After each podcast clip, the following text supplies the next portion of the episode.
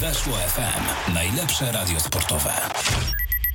Audycja Metanol, jak zawsze w piątek, jak zawsze o której my nadajemy o 13, jak zawsze o 13, czyli jak zawsze po zmianach, ale to nie jest tak istotne jak to, co się dzieje, co się wydarza. Michał Łopaciński, witam serdecznie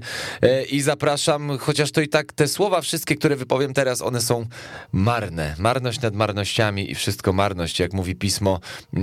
zwłaszcza pod kątem emocji i tego, co będziemy mówić o tych emocjach i werbalizować to, co się działo w Lublinie podczas pierwszego finału PGE Ekstraligi, ale także pogadamy też o pierwszej lidze chwilę i o meczu o brąz też, no bo przecież to w końcu drużynowe Mistrzostwa Polski, a więc także i ten trzeci i czwarty też są istotnymi graczami na tym rynku. No a skoro właśnie mowa o istotnych graczach, to najistotniejszy gracz wśród ekspertów, wschodząca gwiazda ekspertyzy żużlowej, człowiek omnibus, człowiek erudyta, człowiek, któremu zdania przychodzą jeszcze łatwiej do wypowiadania, jeszcze lżej i na pewno są one mądrzejsze niż u prowadzącego tę audycję i mówiącego te słowa. Patryk Malitowski, witamy serdecznie. Witam Państwa, dzień dobry. Dzień dobry. O, jak ładnie ten, w ogóle się nie speszyłeś i to jest właśnie to. I to jest ten charakter żużlowca. Dokładnie. Przyzwyczajony do komplementów, do wszystkiego. Patryk, zapytam na początek tradycyjnie, jak życie, jak co u ciebie i generalnie, czy ty już ochłonąłeś po wczorajszym? Ochłonąłem, na finał obudziła mnie moja kobieta, bo byłem zmęczony po pracy, właściwie to odkąd wróciłem z urlopu to jestem ciągle zmęczony, ale finał obejrzałem i no myślę, że zaskoczeń nie było. Chociaż wydaje mi się, że Sparta mogła tu skończyć lepiej. To na pewno, bo teraz będziemy rozmawiać bardziej, może mniej emocjonalnie, a bardziej merytorycznie na pewno niż to było wczoraj. I ja tak się zastanawiam, wrzucę też kamyczek do swojego własnego Patryka Ogródka.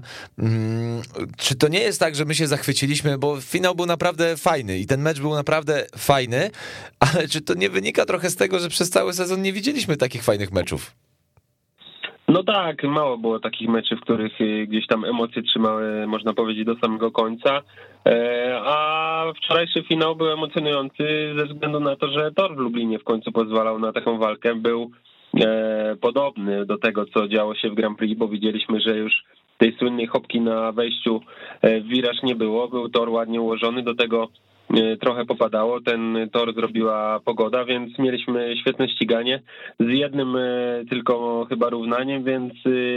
stąd myślę, że te emocje, że za dużo nie było kombinacji w przerwach, gdzieś tam gospodarze nie próbowali dolać, gdzieś tam zrównać, gdzieś nie zrównać, bo wiadomo, że jak czasem wynik jest niekorzystny dla gospodarzy, no to te kombinacje przy równaniu toru są, a tutaj czegoś takiego nie było i stąd do 15 wyścigu mieliśmy walkę. Vox Populi jest bardzo istotny, choć zazwyczaj nacechowany bardzo mocno emocjonalnie, więc trzeba zawsze z lekkim spokojem odbierać to, co mówił kibice, ale te hasła, które pojawiały się także i w internecie, a wiesz, że rzadko się odnoszę do internetu, że jeździmy tak wszystkie mecze do 13 wyścigu bez równania, dynamiczne, fajne widowisko. To też nie jest do końca tak, no tu się sprawdziło, ale niekoniecznie musiało. No tak, tu akurat tor pozwalał na to, ale jest wiele torów, gdzie bez równania nie dałoby się tego zrobić. Oczywiście można by było gdzieś tam przyciągnąć do równania po siódmym biegu, czy trochę później, ale no tak jak mówię, tu akurat mieliśmy taką sytuację, że tor się nie rozwalał, był fajnie ułożony, jeszcze pogoda troszkę ten tor przyklepała, odmoczyła, więc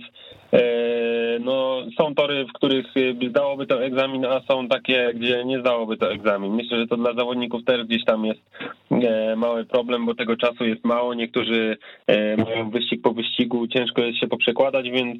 no to zależy od sytuacji, już jesteśmy chyba raczej tak przyzwyczajeni, może nie my, ale zawodnicy, że gdzieś te równania się pojawiają, jest chwila na te przemyślenia i zawodnik jest nastawiony, że jednak ten tor będzie układany w trakcie spotkania. Ja tak się zastanawiam, myśląc, bo obiecałem, że merytorycznie, troszkę mniej emocjonalnie będziemy dzisiaj rozmawiać na temat tego finału i tak kołaczą mi się różne myśli w głowie i chyba tak naprawdę Sparta... No oczywiście jest faworytem do złota, będą jechać u siebie, natomiast w tym konkretnym spotkaniu mam wrażenie, że ten spokój, to przygotowanie, ta dbałość o szczegóły, to ten mecz jakby był formalnością, to jakby no po pierwsze remis w Lublinie, no to już jest bardzo dużo, ale to był taki spokojny, bez jakiegoś takiego ciśnienia na zasadzie dobra, jedziemy, robimy swoje, a we Wrocławiu przypieczętujemy. Też masz takie wrażenie? Na pewno tak myśleli wrocławianie przed spotkaniem, chociaż widzimy, że wynik jest, można powiedzieć, korzystny dla Wrocławia, bo przywieziony remis to zawsze jest gdzieś tam korzystny wynik na obcym torze, ale można też było się spodziewać, myślę, że no wiadomo, Artiom Łaguta dawno nie jeździł w finałach drużynowych mistrzostw Polski i trochę jego postawą myślę, że mogą być wrocławianie zawiedzeni, bo gdyby rzeczywiście pojechał na swoim poziomie, to już wtedy byłby zupełny spokój w tej drużynie, pewne zwycięstwo i tak naprawdę już przed meczem rewanżowym moglibyśmy sobie spokojnie stawiać Wrocław ze złotymi medalami, bo wiadomo było, że juniorzy gdzieś tam na torze w Lublinie na tle tych z Lublina wypadną dosyć blado i tak też się stało, a tutaj trochę zawiódł gospodarzy Artiom Łaguta. Całe szczęście, że dla Wrocławia, że gdzieś tam odpalił Gleb Czugunow i w tym, można powiedzieć, jednym z dwóch najważniejszych meczów tego sezonu dorzucił te swoje punkty, więc myślę, że takiego do końca spokoju po tych pierwszych 2-3 startach Artioma Łaguty to we Wrocławiu nie było, ale gdzieś tam przed meczem rewanżowym myślę, że już to ciśnienie z tych głów u niektórych zawodników podchodzi i we Wrocławiu na pewno Sparta no nie wypuści raczej tego medalu złotego z rąk. No tak, właśnie Artiom Łaguta staje się tu języczkiem uwagi, 5+1, lidera klasyfikacji generalnej indywidualnych mistrzostw świata, gościa, który punktów nie gubi, no tu też nie zgubił, tak, no bo zera nie przywiózł, ale brak Artioma w wyścigach dominowanych, duże oczy wszyscy mieliśmy. No ja przyznam się szczerze, też miałem duże oczy, bo wiemy, co działo się w zawodach Grand Prix na torze w Lublinie, gdzie Artiom Łaguta fruwał i walczył jak równy z równym z Bartkiem, z Marlikiem, a tutaj w zawodach ligowych ciężko mu było tak naprawdę wygrać wyścig i tego wyścigu nie wygrał. Zastanawiam się tylko, czy to trochę presja przygniotła Artioma Łagutę, czy gdzieś tam sprzęt nie do końca zagrał, bo no przed nim też najważniejsze 2 turnieje Grand Prix o tytuł mistrza świata i jeżeli byłoby podobnie, no to będziemy mieli przykład tego, że gdzieś tam Artiom Łaguta w tych najważniejszych momentach może się spalał. Oczywiście w trakcie sezonu nie było tego widać w pojedynczych turniejach, ale no kiedy przyjdzie już gra o tą najważniejszą stawkę, no to wczoraj Artiom, no delikatnie mówiąc, nie popisał się. A może zaraz ruszy na mnie internet i wyjdę na naiwnego, bo zaraz mnie sprostujesz i domyślam się jak, ale chcę, żebyś mnie sprostował. A może to był zabieg, manewr taktyczno-zasłonno-dymny na zasadzie wiemy, bo prawdopodobnie wrocławianie wiedzieli już przed meczem, mocny będzie Czugunow, mocny będzie Dan Bewley, który absolutnie fenomenalny mecz w jego wykonaniu, o Bewleyu za chwilę pogadamy. I może to było takie na zasadzie, że Artiom nie, jakby ty mówisz o tej presji, ciśnieniu, bo oczywiście w sporcie zawodowym, zwłaszcza w finale, jest to wkalkulowane, ale to może było właśnie taka kalkulacja na zasadzie, ja dzisiaj, panowie, nie gubię punktów, a wy proszę do przodu, w razie czego jestem. No ciężko powiedzieć, czy tak właśnie było, ale wydaje mi się, że Artiom na pewno chciał pojechać na dużo lepszym poziomie. To jest zawodnik, który lideruje w mistrzostwach świata i przyszedł tutaj do Wrocławia po to, żeby pomóc zdobyć ten złoty medal, a tak naprawdę przy trochę słabszej postawie Gleba, której nie można było zakładać, że pojedzie jakoś znakomicie w Lublinie, bo ten sezon ma taki przeplatany, to myślę, że Artiom jednak tutaj nie chciał brać jeńców i te trójki gdzieś wozić, a tak naprawdę no nie układało się to, później pewnie zrobiło się jakieś ciśnienie, że te biegi nie idą, zmiany poszły nie w tą stronę i stąd taki wynik Artioma, ale na pewno gdzieś tam nie było kalkulacji, że ktoś pojedzie za mnie, ktoś zdobył punkty, to ja nie muszę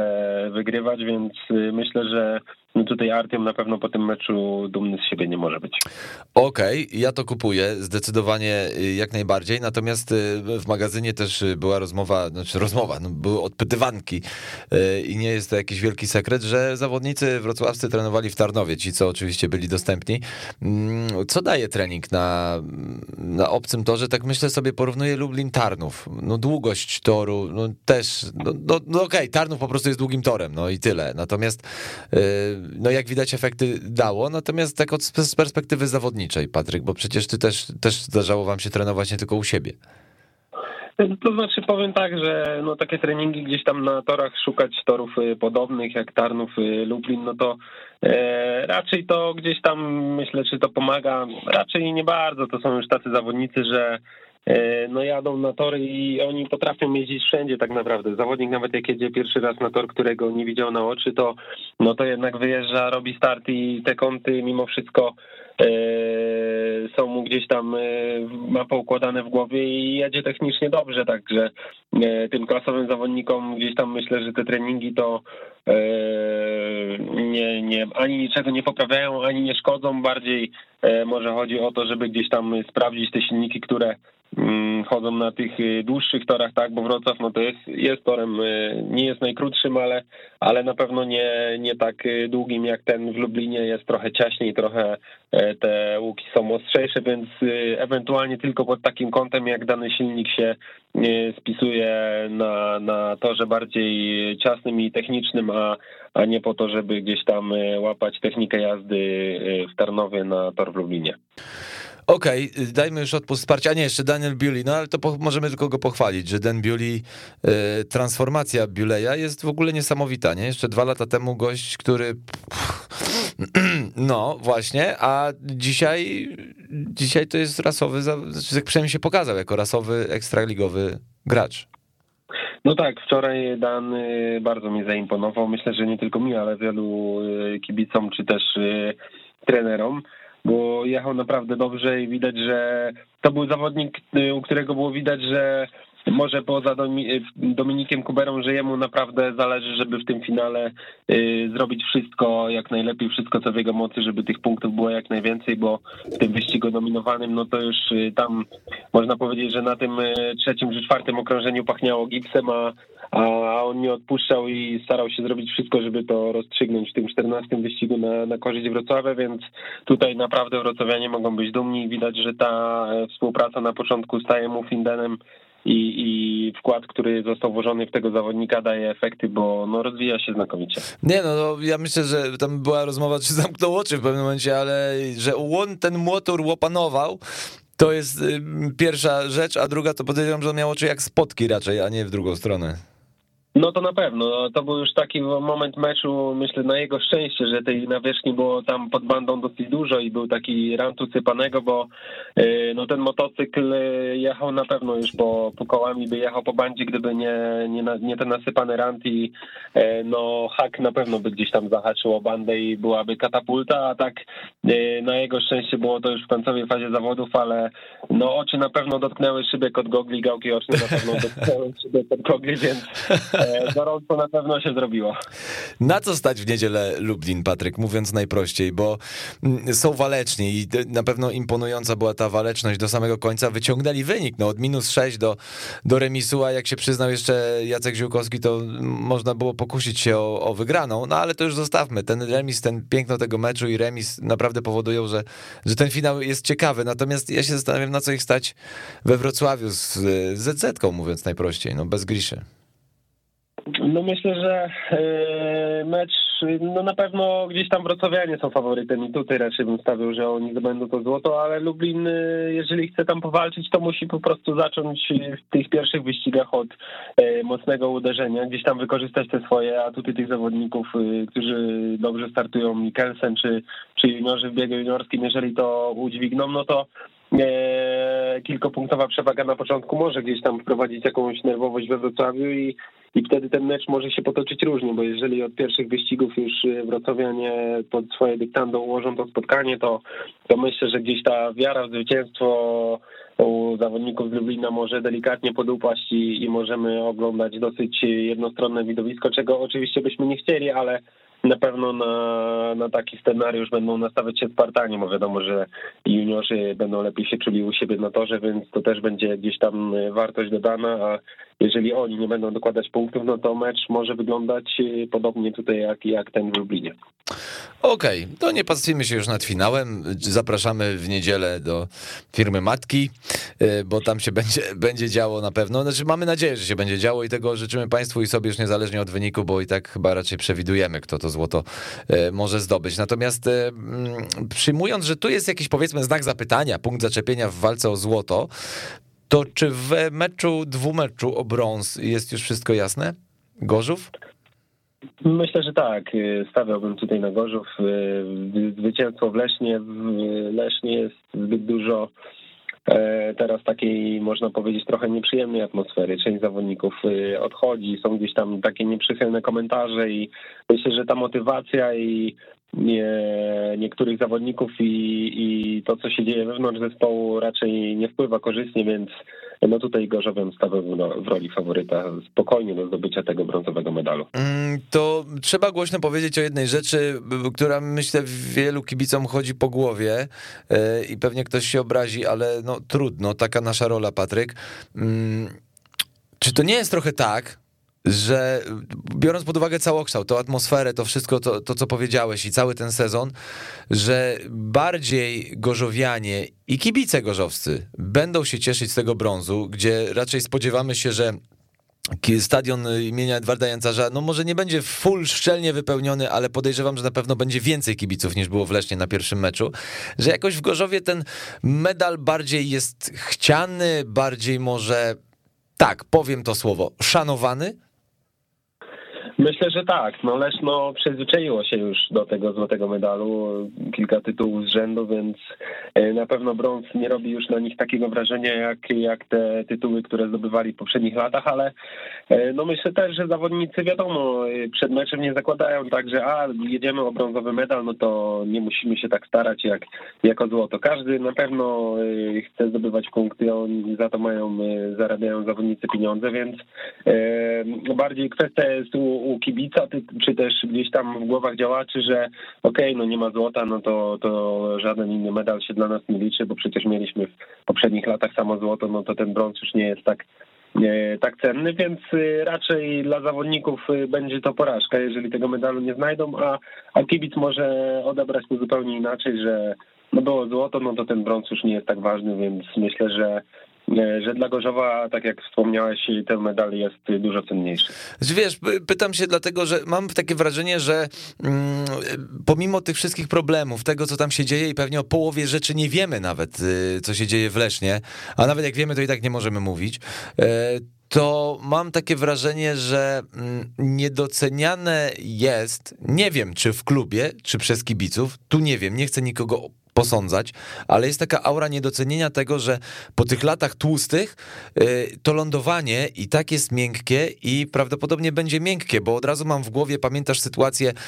sprzed x lat, jak jeszcze jeździłeś, Gorzów. Gorzów zdobył Mistrzostwo Polski, po czym rok później dopiero wygrywają w połowie sezonu i są o krok od spadku z Ekstraligi. To był dopiero cios i strzał, a tu mamy sytuację, w której okej, kończy się jakaś prosperita, kończy się, to jest normalne, w naturze bilans musi wynosić zero zawsze, natomiast to i tak jest na miękko lądowanie. No dokładnie, zgodzę się z tobą, no nie można, to jest sport, nie można cały czas wygrywać, nie ma takich osób, zawodników, klubów, które będą na topie cały czas i w każdym sezonie będą zakładać sobie złote medale, czy też zdobywać puchary, bo tak się po prostu nie da, są zawodnicy odchodzą. Ileż no, tak jak mówisz, dosyć miękkie lądowanie, bo jednak jadą o ten medal, byli cały czas w czołówce w tym sezonie, więc wiadomo, odejście Kubery i Smyktały mocno zmniejszyło tą siłę rażenia tej drużyny z Leszna, ale myślę, że i tak ci juniorzy, którzy są w tym roku, źle się nie zaprezentowali. Wiadomo, że oni nie mieli styczności wcześniej z Ekstraligą i tego doświadczenia trzeba nabyć. Po drugie, nikt nie rodzi się drugim Kuberą, drugim Smektałą i od razu robi dwucyfrówki w lidze, więc nie można się obrażać na drużynę z Leszna jako kibice, czy też działacze nie mogą gdzieś tam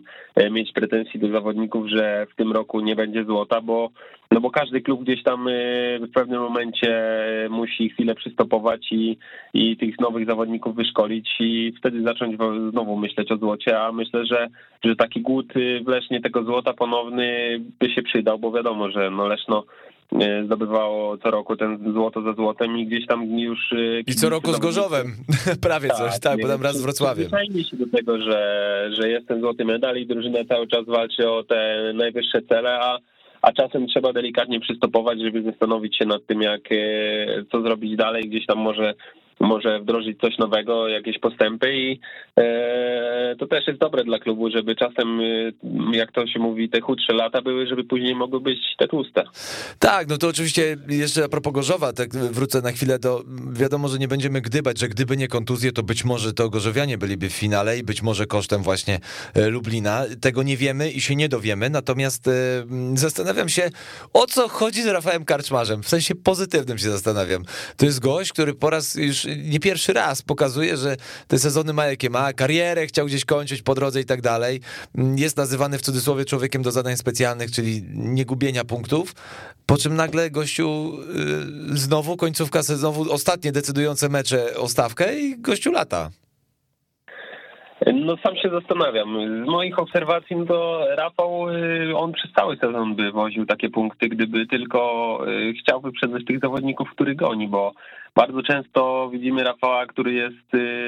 może ze startu trochę gorszy, ale w trasie jednak on cały czas walczy, cały czas goni tych zawodników, ale no kiedy już się zrównuje i trzeba zrobić ten moment wyprzedzenia, to Rafał odpuszcza i atakuje dopiero na ostatnim wirażu, kiedy już gdzieś tam wie, że do tej mety nie będzie sytuacji kontaktowej, stykowej, czy gdzieś tam inny zawodnik go nie powiedzie. I myślę, że tutaj trener Chomski czy inni obserwatorzy na pewno by się ze mną zgodzili, bo dokładnie tak to wygląda, a w Lesznie mieliśmy przykład Rafała, który jak dogonił zawodnika, to go po prostu wyprzedzał i nie odpuszczał tego gazu, stąd ten dobry wynik, bo Rafał cały czas jest dobry, tylko że no gdzieś tam jest ta blokada psychiczna w głowie, że tego zawodnika, jeżeli trzeba już wyprzedzić, no to ten gaz się zamyka i stąd wynikają te problemy Rafała Karczmarza. No właśnie, bo to jest chyba kwestia głowy, gdzieś po drodze się zepsuł Rafał, bo też nie oszukujmy się, Stanisław Chomski jest bardzo, to jest taki fajny players coach, tak, czyli jakby mówiąc tym językiem koszykarskim bardziej, czyli on jest jakby, on docenia zawodników, on widzi, ale potrafi być też bezwzględny i wiadomo, gdzie jest Gorzów, jakim klubem jest Gorzów i w Stali też nie ma ziewania, tam też się działa, no zresztą kurczę, no w Ekstralidze nie będziemy mówić o presji, bo ona jest oczywista. No, każdy, kto jest w Ekstralidze,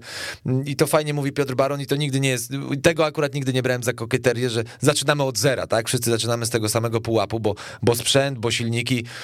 i tak dalej, i tak dalej, tory, pogoda i wszystkie te elementy też mają wpływ, ale gdyby Rafał Karczmarz był kiepskim zawodnikiem, to by w Stali Gorzów już go dawno nie było. I jakby na pewno, tak, i właśnie jakby niektórzy, bo wiesz, w trakcie sezonu wiesz, że różni dziennikarze różnie mówią, ale po co on tam jest i tak dalej, bo przepisy, bo to, bo tamto, ale znając Stanisława Chomskiego, znając też Piotra Palucha, stworzyli świetny duet trenerski, który jest w stanie zawodnika wartościowego, w którym oni coś widzą, trochę zbudować. I ja się zastanawiam, to jest chyba tylko i wyłącznie głowa Rafała Karczmarza. Może tu potrzeba wsparcia. No to na pewno zgodzę się z tym. No kibice niestety oceniają tylko, można powiedzieć, po wynikach, tak? Nie wiedzą, co się dzieje na treningach, jak przebiegają gdzieś tam rozmowy z zawodnikami, czy te treningi,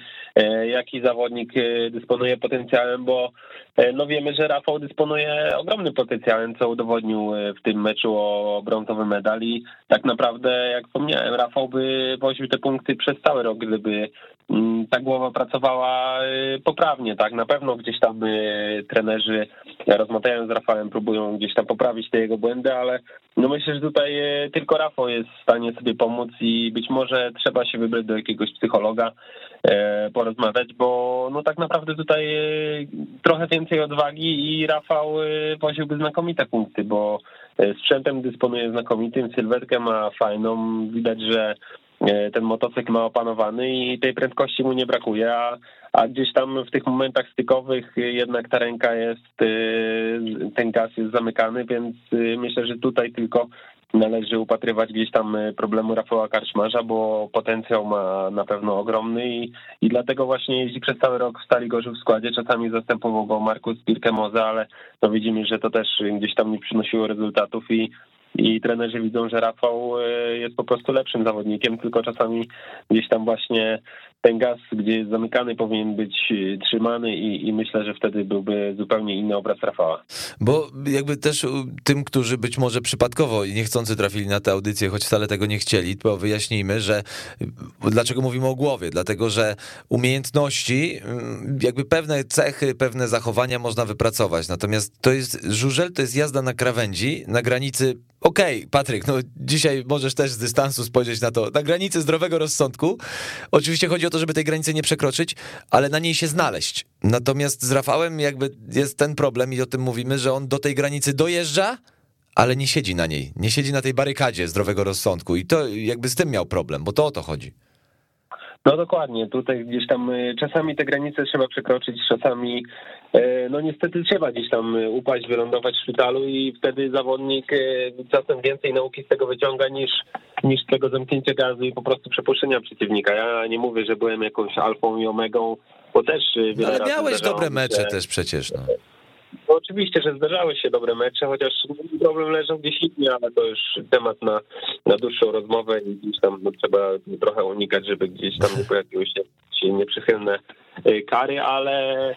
no czasem oczywiście zdarzyło się zamknąć gaz, ale to było bardziej z takiej kalkulacji, tak, jeden wyścig nie wyjdzie, to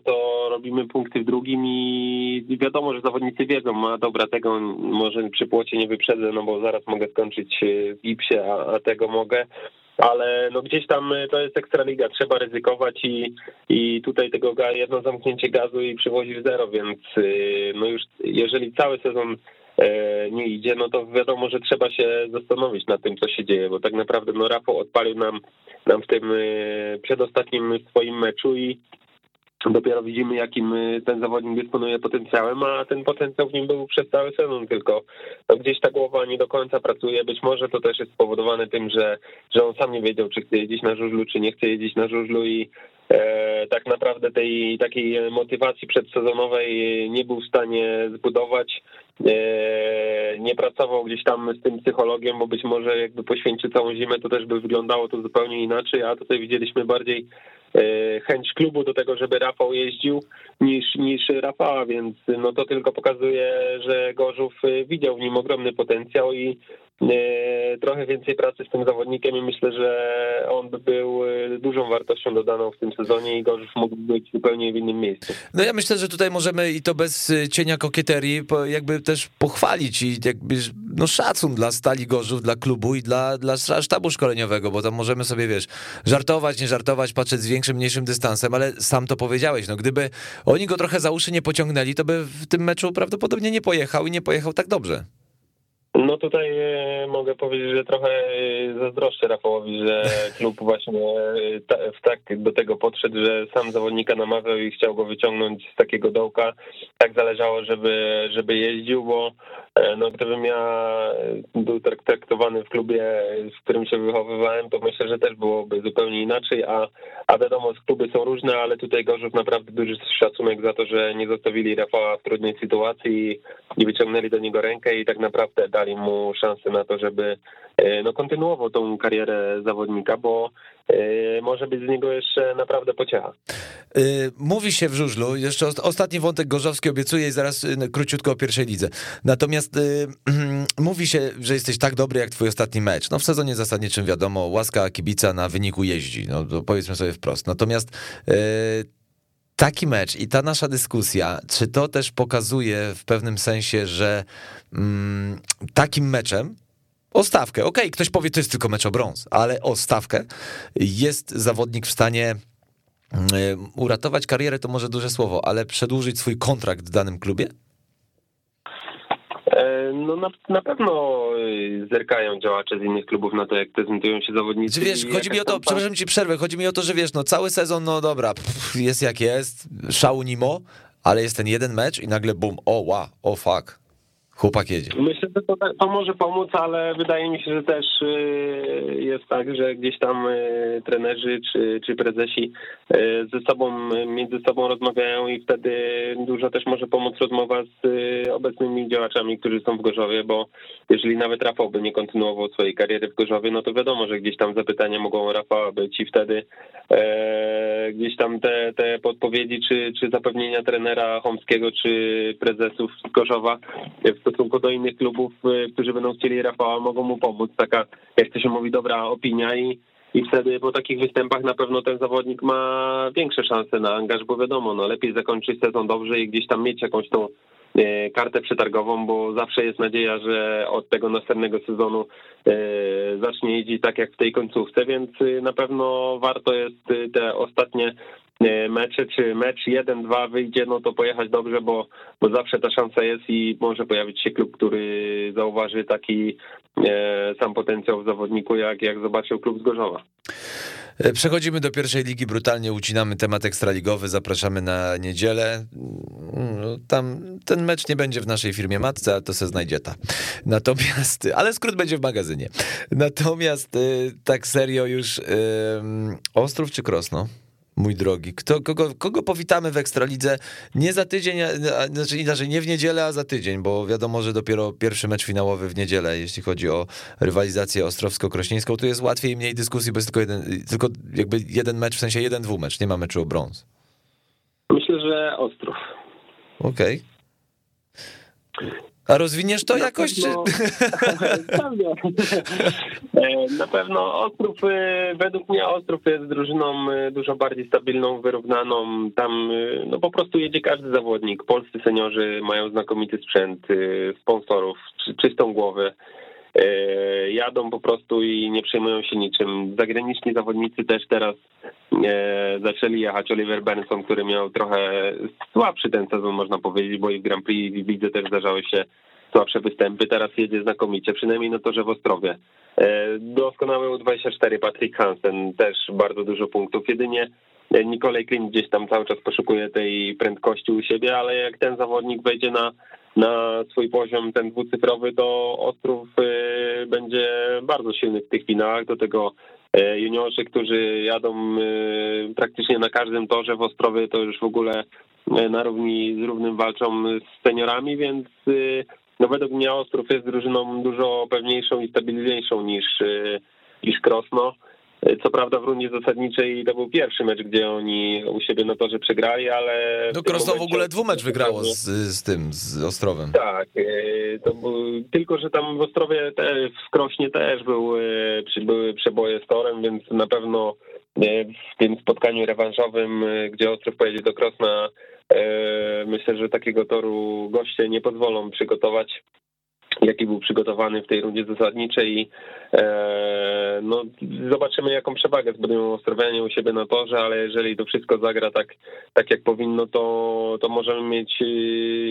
nie boję się tego powiedzieć, powtórkę z meczu Ostrów-Rybnik u siebie, więc na to też się Ostrowianie nastawiają i myślę, że to oni są takim no murowanym faworytem do awansu do Ekstraligi, zresztą nie boją się o tym głośno mówić i myślę, że finanse też się na to spokojnie znajdą. No ja powiem szczerze, jeżeli bym miał szukać argumentów, to zgadzam się absolutnie z tą analizą, natomiast logistycznie łatwiej dojechać do Ostrowa, cholera. Do tego... Znaczy i tak musimy tam jeździć, nie? Bo wiadomo, że też pierwszą ligą się zajmujemy, ale jak tak myślę o ekstraligowej logistyce... To... Ja do Krosna nie musiałem jechać, także Ostrów jak najbardziej mi pasuje, dosyć blisko mnie, więc nie powiem, że tego życia, ale no chyba ten Ostrów. Ale wiesz co, ale nie, żeby było fair, to dla odmiany powiem szczerze, że poza samym dojazdem, no od ciebie też, no bo to i od ciebie i z Warszawy, no to dojazd do Krosna jest czasami wyzwaniem, natomiast muszę oddać Krośnianom rewelacyjne, fajna atmosfera. Stadion taki jeszcze wiadomo, troszkę by go trzeba było tam podrasować, ale nie jest źle, natomiast Patryk, uwierz mi, chcesz jechać do Krosna, bo chcesz zjeść przepyszną, podkreślam, przepyszną garmażerkę i nie tylko chodzi o giętą, ale szaszłyki i karkówka i to wszystko, co tam jest kapitalne i to mówię z czystym sumieniem, a sam wiesz, jak jest z jedzeniem na stadionach, raczej źle niż dobrze, a tam jest naprawdę bardzo dobrze, możesz zjeść loda, możesz się napić kawy, zjeść ciastko i stary, to jest hit, za wszystko zapłacisz kartą. To jest genialne, to jest, ja reklamuję teraz Krosno, stadion w Krośnie, drużynę z Krosna, wynik, okej, jakby argumenty ma Ostrów i sportowo, to wszystko wskazuje na to, że Ostrów, ale polecam każdemu wypad do Krosna, XXI wiek, na stadionie, który zatrzymał się w XIX, kapitalne. No myślę, że niezależnie, czy Krosno będzie w Ekstralidze, czy w pierwszej, to on gdzieś tam pojawi się na pewno na stadionie, to wtedy pójdę na pewno z tobą na tą garmażerkę, bo tak zareklamowałeś, że aż żałuję, że siedzę tutaj w lesie i mi się skończyły bułki, a się zaczynacie. Ja ci powiem, że mi też pociekła, ale najlepsze jest to, że słuchaj, Janiu, nasz naczelny, żelazny realizator, nasz Juliusz I, taką maksywkę, on jest wegetarianinem i jemu nawet ta ślinka pociekła na tę garmażerkę, także to już jest argument, że must have. Myślę, że mógłby się skusić, wtedy na pewno by już nie był wegetarianinem. Na pewno by docenił, nawet jakby nie spróbował, to by i tak by docenił to, co by zobaczył. To myślę, że tak jestem przekonany. Patryk, bardzo ci dziękuję, nie zawracam ci głowy, tym bardziej, że jeszcze te rozgrywki trwają. Powiedz mi, ty się wybierasz na któryś ten? Rozpisali cię tam? Szefostwo nasze? Tak, ja będę robił studio na meczu Ostrów w Krosno, więc zapraszam. Zazdroszczę,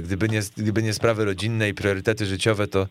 chciałbym tam być. I to mówię szczerze i chyba nawet, dobra, powiem to głośno, chyba nawet bardziej niż we Wrocławiu, sorry.